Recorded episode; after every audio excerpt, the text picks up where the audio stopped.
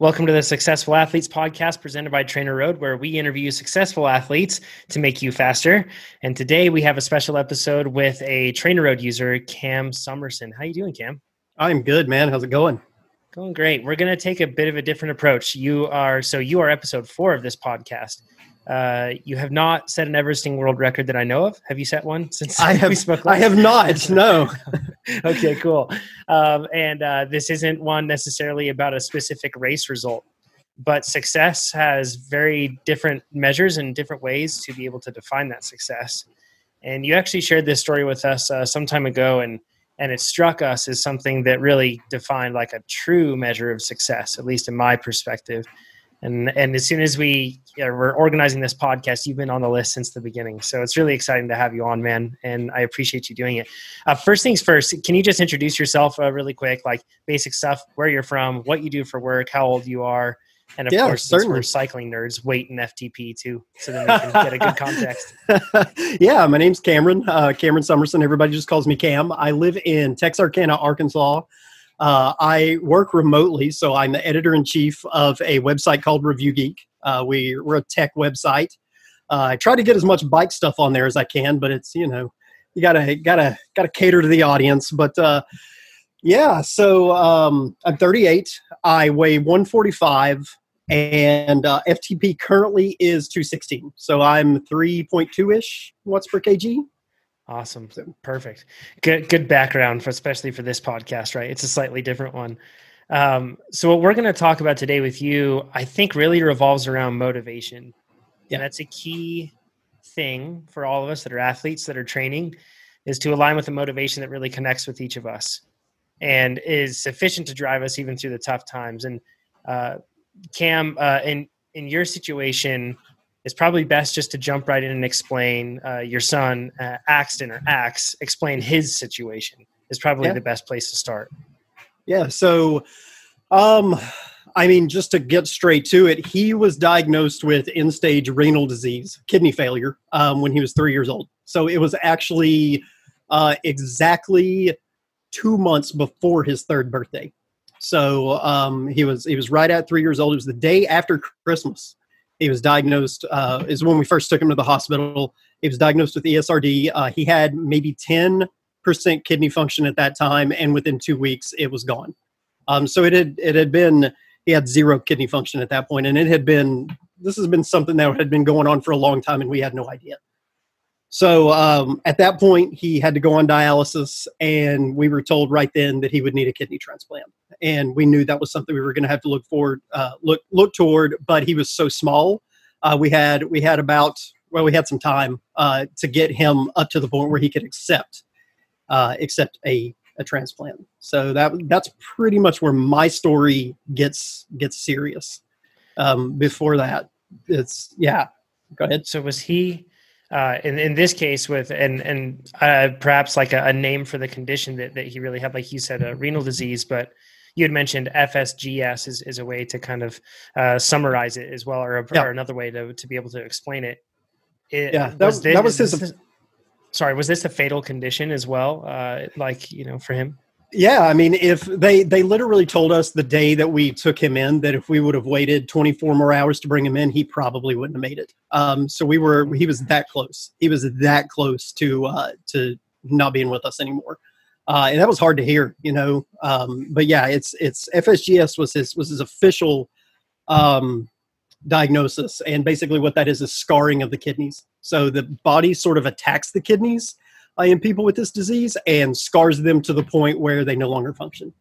And that's Mm. that's what happened to him. It was is literally a uh, a fluke. It's a one in I don't know. I mean, I don't know the exact number, but it's it's like a one in a million chance um, of it of it happening. They said we could have a hundred thousand more kids, and it would probably never happen again. What signs did you see that this was the case with him, and when did you start seeing them? so it's interesting because he was so when actually goes all the way back to when he was born um, because he was born with a skin tag right beside his ear. And the ears and kidneys are formed at the same time and in uh, in the womb. And they checked his kidneys at birth because of that skin tag and they said no everything looks good. They did an ultrasound everything functioned everything was fine. Uh, but he was always uh, really small and I'm only five six. My wife is five four, so we're both pretty small. So we expect to have a small a small child. Um, but it got to the point where I would say we really started to notice, maybe around two years old, that he wasn't really growing well. So we took him to uh, took him to a doctor, and they suspected that he might have a gluten intolerance. So we put him on a gluten free diet, and within a few months of that, he started to gain weight. And we thought that that was a sign that the gluten free diet was working, but actually his kidney function was declining, and he was holding on to fluid. So all the weight he had gained was was artificial. It wasn't real weight. It was it was literally fluid buildup in his body. Um, and he would wake up. The first signs that we saw were he would have real like bags under his eyes.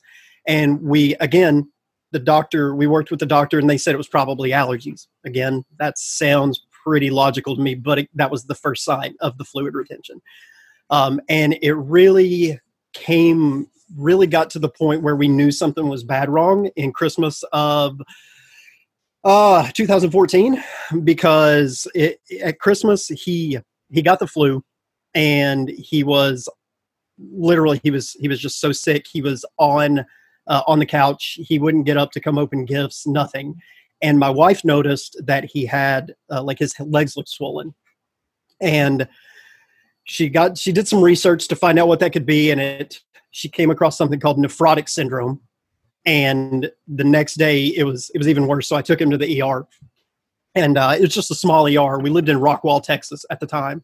I took him to a small er they looked they checked him for edema and the doctor looked at me and he said here's what i need you to do he's like i need you to put him back in your car and drive him to the children's hospital in dallas i'm not going to charge you for this visit but i need you to do this right now and if you don't think that you're capable of doing that, I'm going to call an ambulance and have them take you.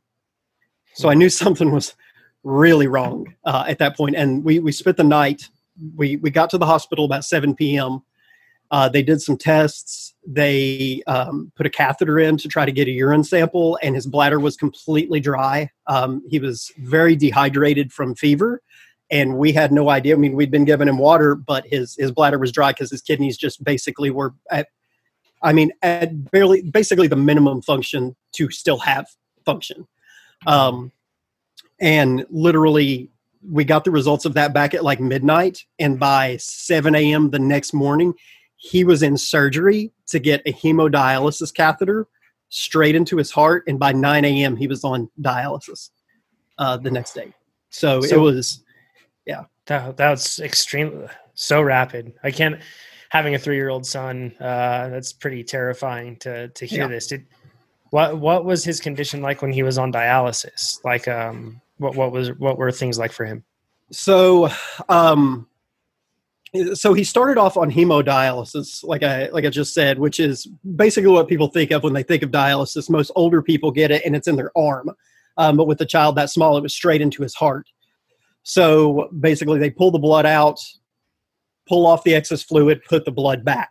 Uh, it was it's really really hard on him at first, um, just because a child that small they literally have to pull so much blood out of the body at one time, and then put it back in. So it was it was hard on him, and it took hmm. them probably two months to get all the excess fluid pulled off because they have to pull it off slowly. Um, and when they did, he was basically skin and bone. And I mean, I'm not I'm not even exaggerating. He was so weak he couldn't he could barely stand on his own. By the time we were in the hospital with when he was first diagnosed, we were in the hospital for um, about three weeks, and then they let us go home, and we had to come back four times a week uh, for dialysis. But by the time they got all the fluid pulled off, yeah, he was skin and bone. He had lost. I mean, it, it, he was. I can't even remember exactly how much he weighed, but it was. He was very, very frail um, and so weak he could barely stand on his own. So it was, hmm. yeah, it was. Man, it was it was hard. It was really hard. And I remember looking at him and thinking, like, is he ever going to be the same again? Because he he was so tired. He never wanted to play. I mean, dialysis is hard on on adults. So what it does to a child is just it's it's. But he's you know it's like I know we're talking about motivation, and and to me, that's that's the crazy thing about it is like I I've talked to several adults who were on dialysis to try to understand like what he might be going through, and I watched videos and and uh, interviews of, of adults on dialysis, and they were all talking about how hard it was. But with him, he never complained. All I ever saw out of him was, regardless of how weak he was, he still tried to. He wanted to play. He wanted to be on his tablet. He wanted to. He wanted to do things that he did before, and that will, that push to just be normal, was just it was unreal. You know, it was it was so so powerful to me um, to watch him just strive to be himself. Even though I mean it was it was really it was really really hard on him. Um, and after three months of on hemo, they they said, hey, you have the option of switching him over to peritoneal dialysis, which can be done at home. It's much longer sessions, but and you do it every night, but it can be done at home and it's easier on the body we were like, that sounds like a win-win. So we switched over. He was on dialysis for 12 hours a night. Um, and we did it. It was, it was overnight completely.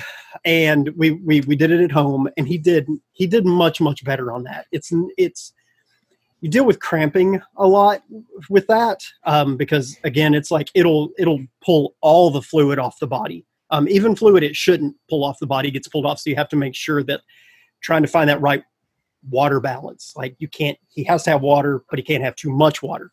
Um, and then diet was uh, diet restrictions. Those were, you know, it was all things we had to consider. Um, but the peritoneal dialysis was that was actually great for him, and he he did really really well on that. Hmm. So that was twelve hours a night, and mm-hmm. would he be able to sleep through that time? Yeah, just fine. Yeah, but still, yeah, I, I imagine uncomfortable just the same. Yeah, so peritoneal basically it's like the in, inside behind the stomach there's a peritoneal cavity and it would it's it's I don't even understand how people figure this stuff out because it's fascinating to me, but like so basically there's a there was a tube that went into uh, went into past his stomach into this cavity and it the machine then the uh, the dialysis machine fills that cavity with peritoneal with this fluid that pulls through pulls liquid through the peritoneal cavity and then it's flushed back out. It's crazy. It's the craziest thing. Like it's just so so bizarre to me how somebody even figured out how to do this. Um, so yeah, but it, like you said, it's it is uncomfortable because he's filled with just a lot of fluid. So it's like if you mm. you know if you think about if you eat too much or if you drink too much and you just feel really really full. I imagine that's how he felt. Um, and then when the fluid would come off every night, he would wake up because it would it's like it fills and then it sits for like an hour, hour and a half, and then drains back off and does it all over again for 12 straight hours. Um, and every time it would drain back off, he would cramp. So he would wake up uncomfortable, crying because he was cramping, um, and then he'd be fine once the fluid was was put back in place. So yeah, it's it's definitely not ideal, but it was it was a lot easier on his body than uh, uh, than hemo was. How long term of a solution was that for him?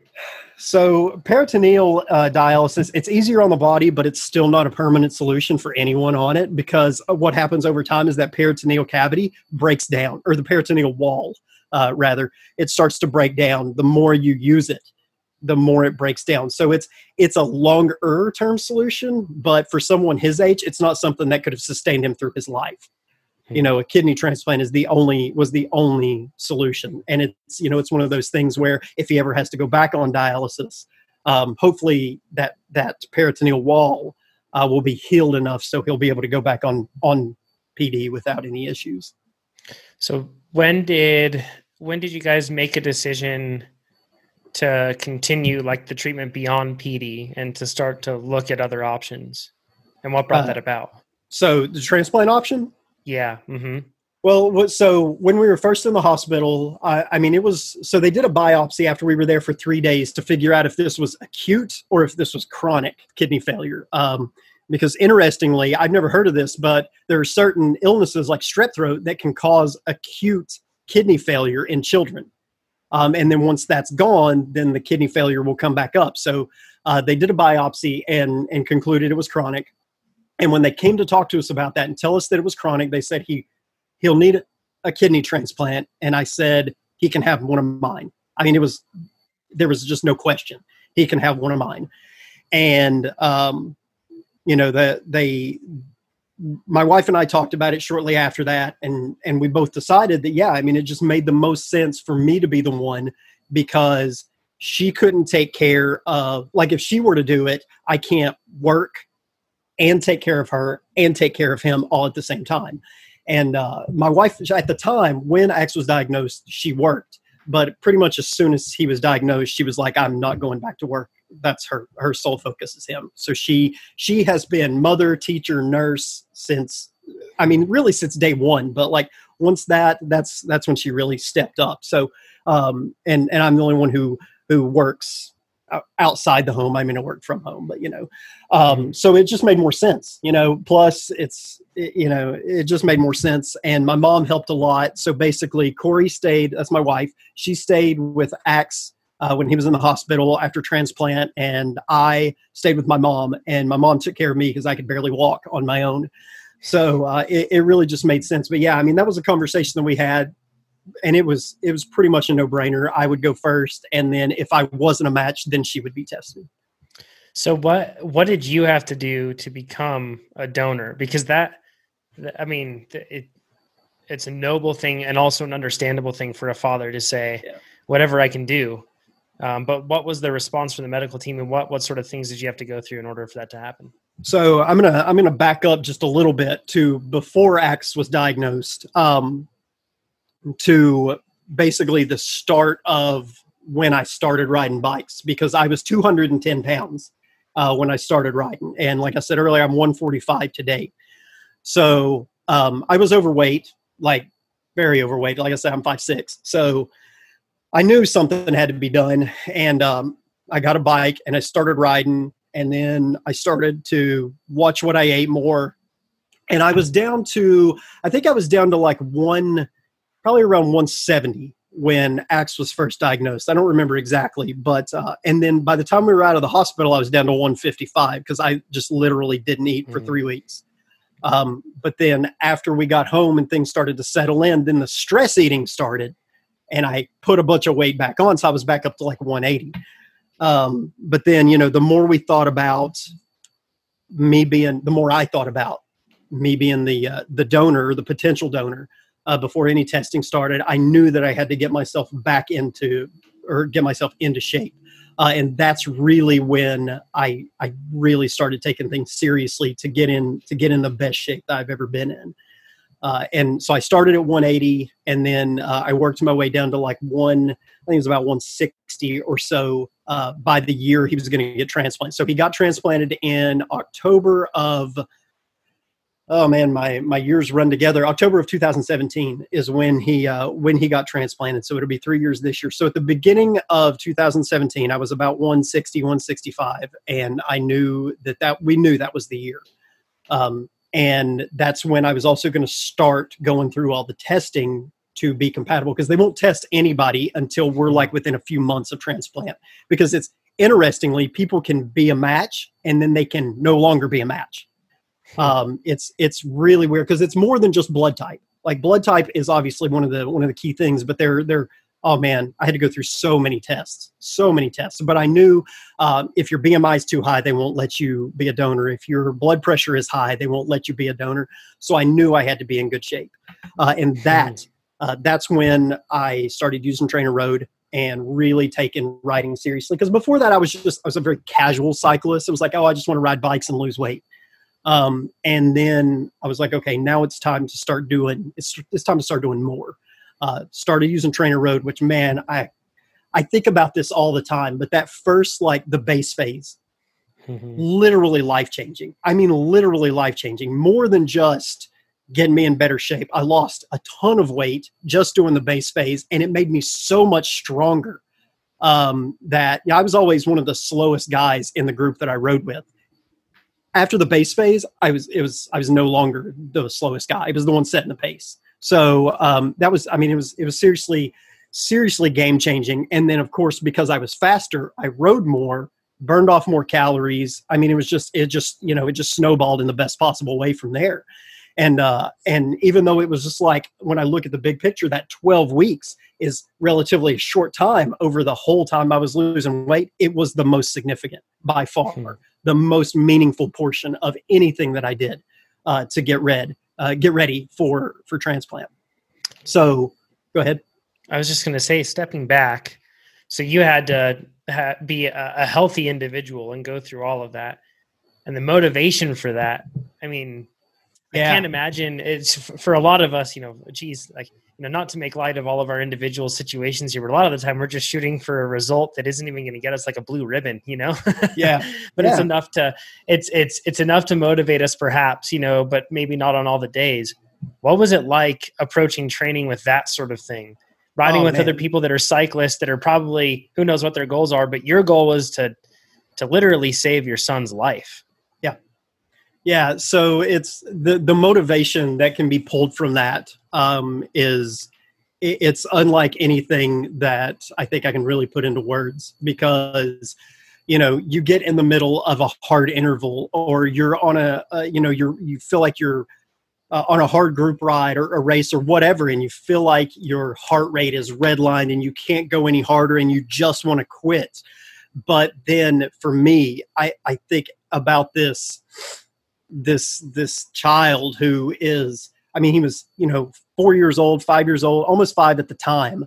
And just the the most inspiring person i've ever known in my life because you know going back to what i said earlier the motivation for him to try to get back to normal to you know i can remember he could barely move and i was laying beside him and i had my his tablet right after he was diagnosed, I had his tablet leaned up on my shirt or on my chest, and he was all he could do was move his arm. But that's what he like. He he had that will, that drive to not give up, and that was so motivating to me. And I thought about every time I wanted to give up, I would think about everything he'd been through, and think about just watching him overcome every obstacle that was put in front of him and there's nothing more motivating. There's nothing more motivating. Like he's just i mean he's honestly you know people say that uh, uh, i've had so many people be like oh you're you know you're a hero or you saved his life. But i mean honestly you know he's my hero. Like he's just mm. so so motivating. I couldn't i wouldn't i wouldn't be where like i wouldn't be who i am honestly without without the experience and without his inspiration in my life. Yeah it's incredible. Uh, what were the challenges you faced when you were training like this? You mentioned that you had lost weight, but then you had rapid weight gain, and then coming yeah. back into it. What was hard uh, in the beginning of the the training the process when you got started? Life stress more than anything else. I mean, you can you can imagine how stressful it is to have a chronically ill child, and and um, you you know every day every single day is a new issue so it's like when i tell the story a lot of times i tell it you know in very broad strokes. It's like, oh, well, this happened, then this other big event happened, then this third big event happened. But the nuances from day to day, um, the things that happen, you know, every single day with, you know, maybe his blood pressure is high or maybe his blood pressure is low or maybe he, we think he's coming down with something or, you know, his test results aren't right. I mean, every single, literally every single day, it was something new. So all those stresses built up, you know, and and I know you guys talk about this on the TrainerRoad podcast, the main the Ask a Cycling Coach podcast all the time, but life stress makes training hard. And uh, and that was probably that was the biggest thing. But at the same time, I also used that life stress as a motivator because it was like, how do I make this situation better by being stronger right now, by getting stronger right now, getting in the best shape of my life, and helping fix this. Hmm. So yeah, that, but that was that was by far by far the biggest uh, the biggest hurdle was was all the stress. Did you have to make changes to your training as a result of that? Like, were there days where you had to make adjustments, or what sort of volume did you train on, and how did you how did you manage that one yeah, bad definitely. day to another? Definitely it was you know there were like if i knew that uh, he had he he would go he would see his nephrologist um, once a month when he was on dialysis. We'd meet with his dialysis team uh, meet with his nephrologist. And on those days when i knew that was coming um, i would like i would you know get up and train early in the morning because we were going to be at the hospital pretty much all day and stuff. And there were there were weeks where you know we would be admitted to the hospital. If one of his levels was was off they would admit us immediately.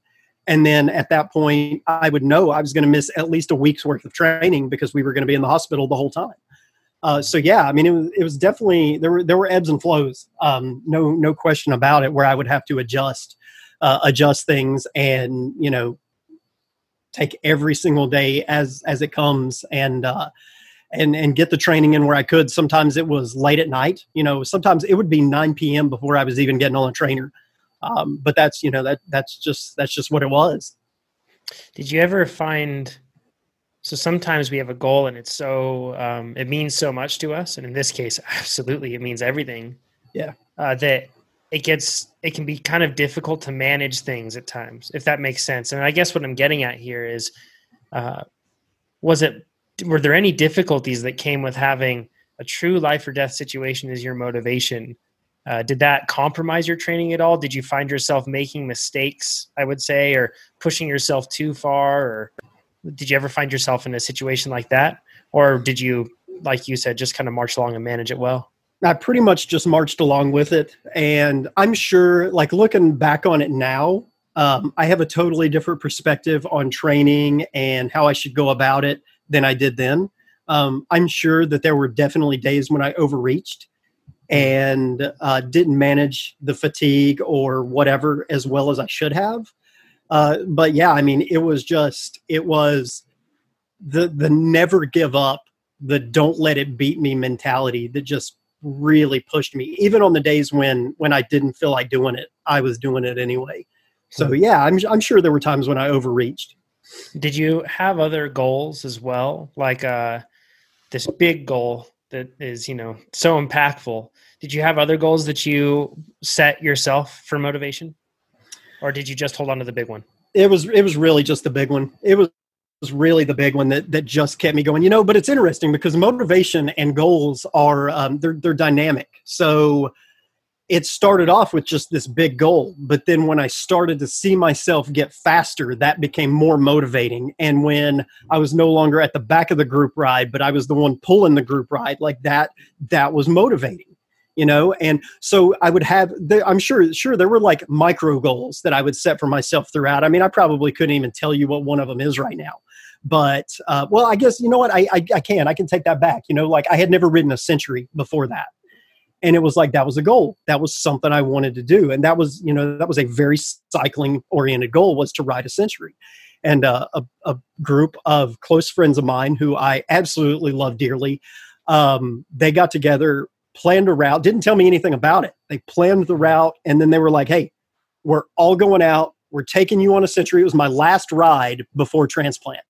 They were like we're taking you because it'll be it would, i was off the bike for like three months after that they were like, "We're taking you. We're going to go do a century ride." So they helped me achieve that goal um, just by setting it all up. I, the fitness was there, but yeah, I mean, and there were there were a bunch of micro goals I would say throughout the entire process like that that just kept me kept me going. Um, I mean, it's not like it really needed much to help me keep going, but it was they were nice things to to meet.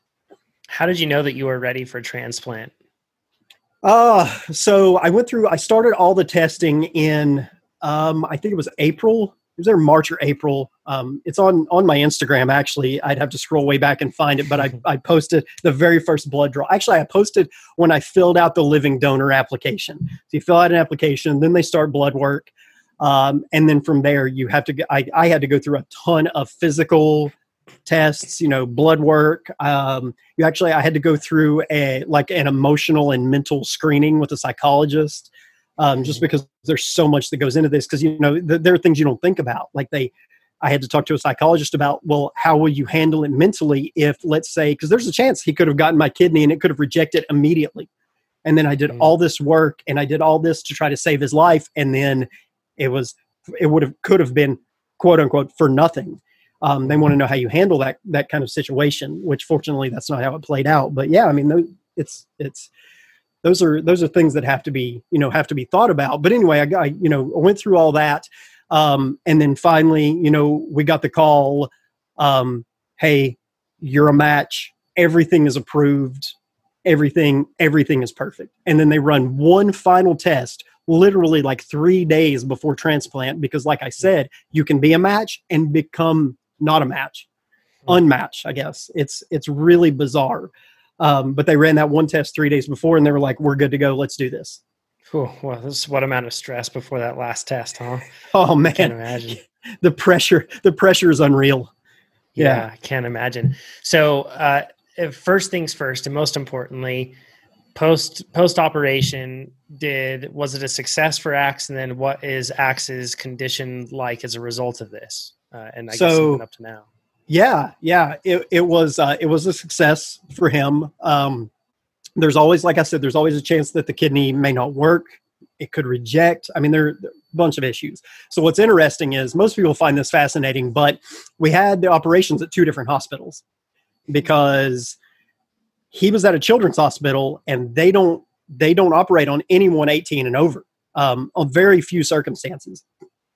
So there's an adult hospital a mile down the road and that's where my surgeon was that's where i was i was there with my mom and then axe and my wife were at the children's hospital so they they started the process at um, at ut southwestern in dallas and took my kidney and then threw it in an ice chest, transferred it over, and then my surgeon stitched me all up. And then he left, went to Children's, so he was there for the final connections in Axe. They started my surgery, an hour later, they started his.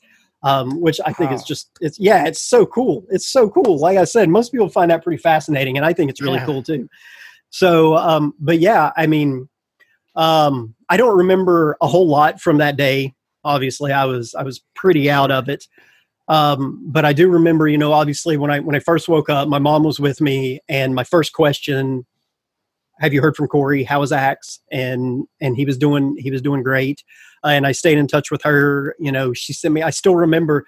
So um, the whole three years after his kidneys completely failed, he didn't he didn't pee like he didn't pee at all because he he had nothing to make pee. Mm-hmm. So I still remember the picture, the first picture she sent me of of um, he was in a diaper and it was one of the ones that shows when he's wet and i still i mean like that is a very emotional picture for me to see because it was like hey this is working this is working and so my kidney was in him doing doing its thing and uh and and he snapped back the doctors told me um, his nephrologist, man, his nephrologist is is one of the greatest human beings I've ever met in my life. So um, shout out to Dr. Cycli at Children's. I, I got to give much love to him. But he told me, uh, he said, "I'm going to tell you right now, this is going to be a lot harder on you than it is on him." And I was I, I was relieved to hear that because I wanted it to be my turn to take to take the punishment for a while, you know, um, to give him a break. Uh, and it was like he snapped, he snapped back so fast from the surgery. They they anticipated he would be in the hospital for three weeks while they adjusted meds, made sure the kidney didn't reject, uh, fine tuned everything. He was out of the hospital after like eight or nine days, um, just because everything was just working so well. And I still remember laying on the couch at my mom's house. Um, watching TV because I mean I'm two weeks post transplant. It is hard to even walk at that point for me. And he's running around the living room like a crazy kid. And I'm like, I just remember like just how amazing that felt to see him like it, was the best he had felt in you could just tell it was the best he had felt in in years. Uh, and it was it was amazing. How cool. Must have felt incredible to know like you know, uh, to look back probably at all those moments of suffering that you had, they probably seemed like, well, of course, I would have never quit, right? They were probably yeah. minimized in terms of the suffering that you endured or their worth was probably magnified. Yeah, yeah, absolutely. It was, you know, it's it's interesting because when I think about um, the one of the hardest things after transplant that, that I never anticipated was how hard it was going to be just to get out of the bed. And before I could even leave the hospital, they made me walk a lap around the floor. And um, like they, so they they cut open, they took the the kidney from the front. Um, I know your kidneys are in the back, but they took it from the front. So they basically they sliced through all my core muscles, and you don't realize how much you use core muscles until they're not there, but even just to get out of bed. And when I think back on that, um, that was probably one of the hardest things I've ever had to do in my life was get up out of that bed and walk around that hospital floor. And one of the fascinating things to me about about TrainerRoad and using TrainerRoad um, is is it just shows you how deep you can go. When you think you can't, you definitely still can. And TrainerRoad taught me that more than anything I've ever done in my life. And during that time when I had to get out of bed and walk around the floor, I that's immediately where my brain went. My mind went to these you know, um, over under VO2 max intervals. And I, I mean, it sounds kind of, it almost sounds silly to say it out loud like that, but it's, it's seriously where my brain goes. It's like, hey, there was this thing you did that was really, really hard, but you did it. And this is no different. So, um, to me, you know, it, it's, there's so much more, there's so much more to this type of training than just, hey, let's get stronger on bikes. Like that that mental aspect was so huge for me. And it's why like you know when, like you said when i first shared this story i shared it as how TrainerRoad helped me save my son. And it was so much more to me than just getting in better shape. There was that there was that mental you know that dig deep mentality that i didn't i didn't realize how how deep i could dig until I had to do it. And then I've used that. I've applied that in so many so many areas of my life. And then the transplant that was that was that was definitely a huge one for me. So you mentioned it was like a 3 month recovery that you had. Yeah. And what was it when did you get back on the bike? And then I'm sure that like you know as you mentioned kind of your suffering had really just begun in a lot of ways. You know, it was time for for Axe to take a break hopefully yeah. relatively speaking and your suffering had just begun. When did you get back on the bike and what was the recovery like for that? So i was off the bike. Um, i was cleared to ride to get back on indoors only and very easy after um, i think it was like six weeks. So six weeks they were like nothing outside you know take it easy. So i, I literally just did like Pettit and not even Pettit, not even that long, 30 minutes at a time. So like uh like volunteer Dan's, or something. Dan's or volunteer. Yeah. Yep. Yeah. Yeah. So just just really short rides. And oh man, that first ride, I was absolutely exhausted. 30 minutes, 30 minute recovery ride. And I was just, I was and my heart rate was probably 20 beats higher per minute than normal. But mm. you know, looking back on it now, it's like it's obvious. My body was going through a lot there was a lot of work being done on the inside. Um, so my body was just working harder. So I did, and I stayed at that that easy pace like that for probably at least a month. Um, I would extend up to maybe an hour, but that was that was still it.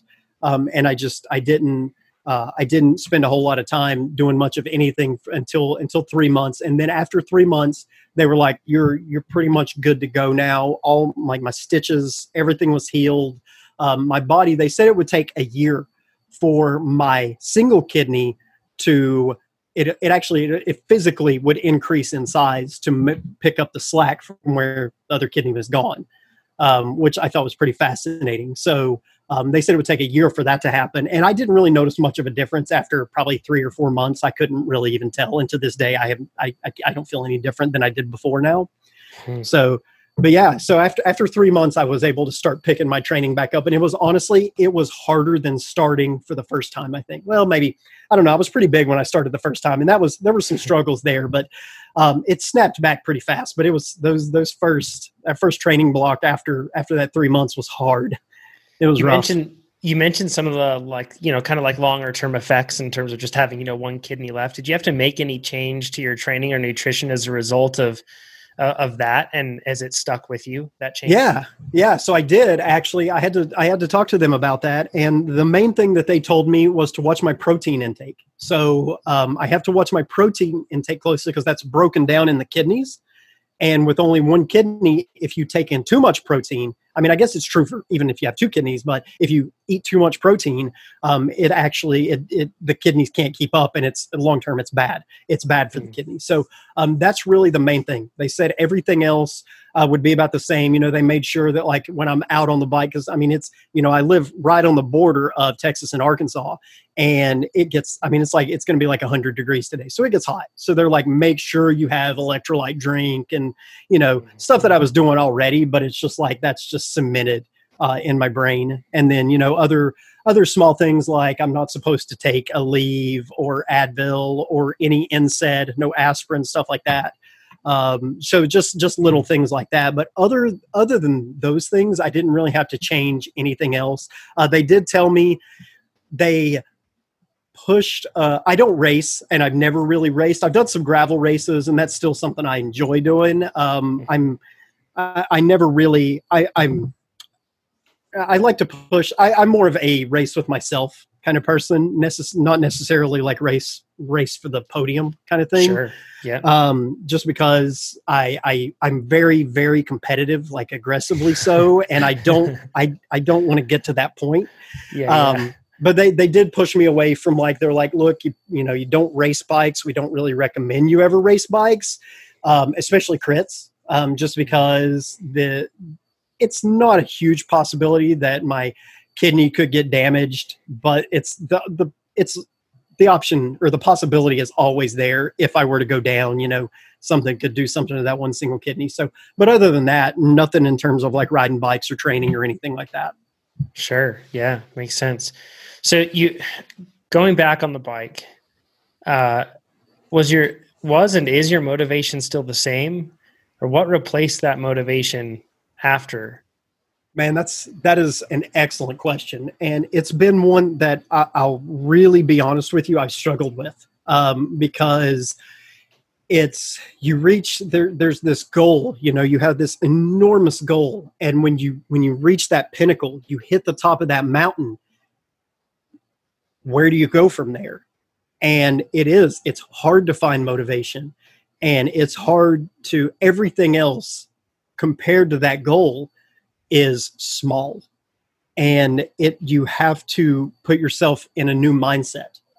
And uh, it it was a it was a real struggle for me um, because I, I I still loved riding bikes obviously and, and I still do to this day but to have that motivation to go hard and to dig deep there was more of an excuse honestly to let myself off the hook to go yeah you don't have to do this today. It's not that big of a deal and to to find that motivation again um, it was it was a real challenge. And i spent probably the best part of a year trying to figure out where it comes from after that. And i think the the the thing is like to this now i still don't really have a good answer for that. Um, it's you know it's it's about it's just small things now. It's about being a better me. It's about being a stronger me. It's about living a longer healthier life because Axe still has uh, he still has a long road ahead of him um, for the rest of his life. This is going to be something he deals with because a kidney transplant is not a kidney transplant is not a um, it, it's it's a band-aid more than it is a it doesn't fix the original problem. There's a chance that his fsgs could come back and attack the new kidney. It's just it because it lives in his body. Um, and and at some point i mean transplanted kidneys even from living donors have they have a longer lifespan than ones from deceased donors but at some point in his life he's going to need another kidney. And i know that and i can't give it to him but i can be strong for him.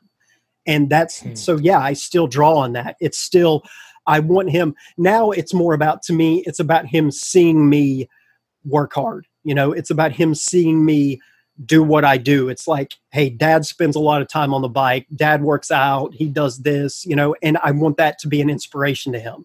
So I still, excuse me, I still draw on on him for that motivation because, but it took me a while to find that, you know, because it did after everything just everything seemed muted after after the big that big event. You know, it was like, hey, we made it now what? Um, and everything seemed muted for a long time, and I really did struggle with that. So I'm I'm really glad you asked that because um, it is it is a struggle, and I think that anyone listening to this, uh, it, it's something that you need to be aware of. You know, it can be hard, but you can definitely find that motivation again.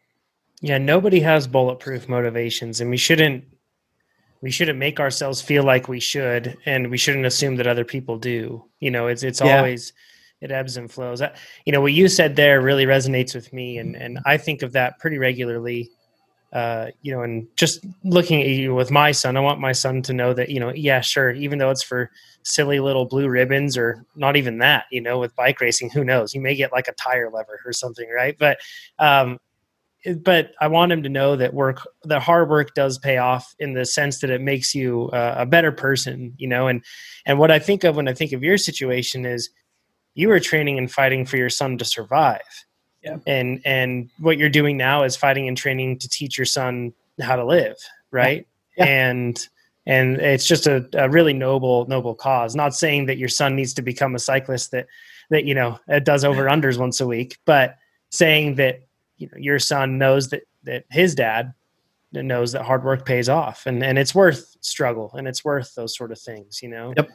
It's all this bike racing thing and training thing is all just a metaphor for the larger issue of life, right? That's, that's all absolutely. Really no, that that is that's absolutely it. You know, and I and and uh, even to further that point, I want him to know that there is more to doing the hard work and riding bikes or whatever whatever the sport is there's more to it than just the sport because like i said earlier the things that i that i pulled from my training especially during that first base phase have been just paramount to so many parts of my life after it.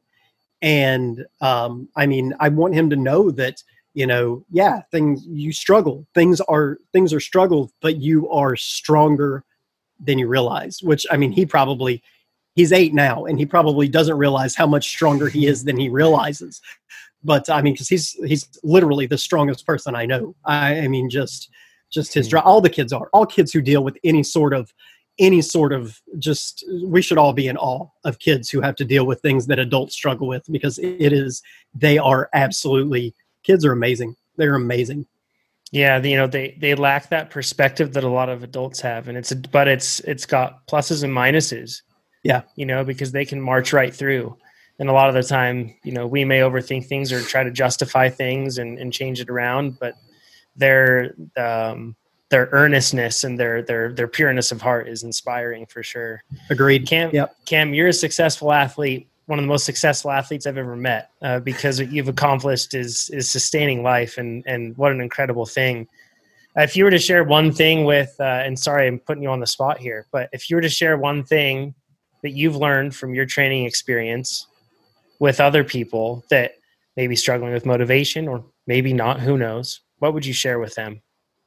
Man, I, uh, honestly, it's never give up I know it's cliche and it sounds corny and and I get that, but I mean honestly it's it's just that's what it is. Don't give up. Don't give up. You you've got you you have everything that it takes to be successful regardless of what that success means for you. And do it. Just fight. I mean, like I said, you you learn so much more about yourself um, by burying yourself into this kind of stuff, and and that uh, it's huge. It's huge. Absolutely. Awesome, Cam. Thanks so much. If if anybody wants to find out more about this episode, talk to Cam. He's always on the TrainerRoad forum too. Uh, so he's present there. You can go to uh, the TrainerRoad forum, which is trainerroad.com slash forum, or you can just search for it on Google and find it that way. And you can look for episode four of the Successful Athletes podcast with Cameron Summerson, and you'll be able to see all the information from this one and, and ask any questions you might have. Uh, I, this is an awesome podcast. I'm so motivated to train. I, I can't wait to go do it right now. Um, and I want to, I want to, I want to spend time with my son and let him know how much he means to me too. So this is just Absolutely. awesome. Thanks, Cam.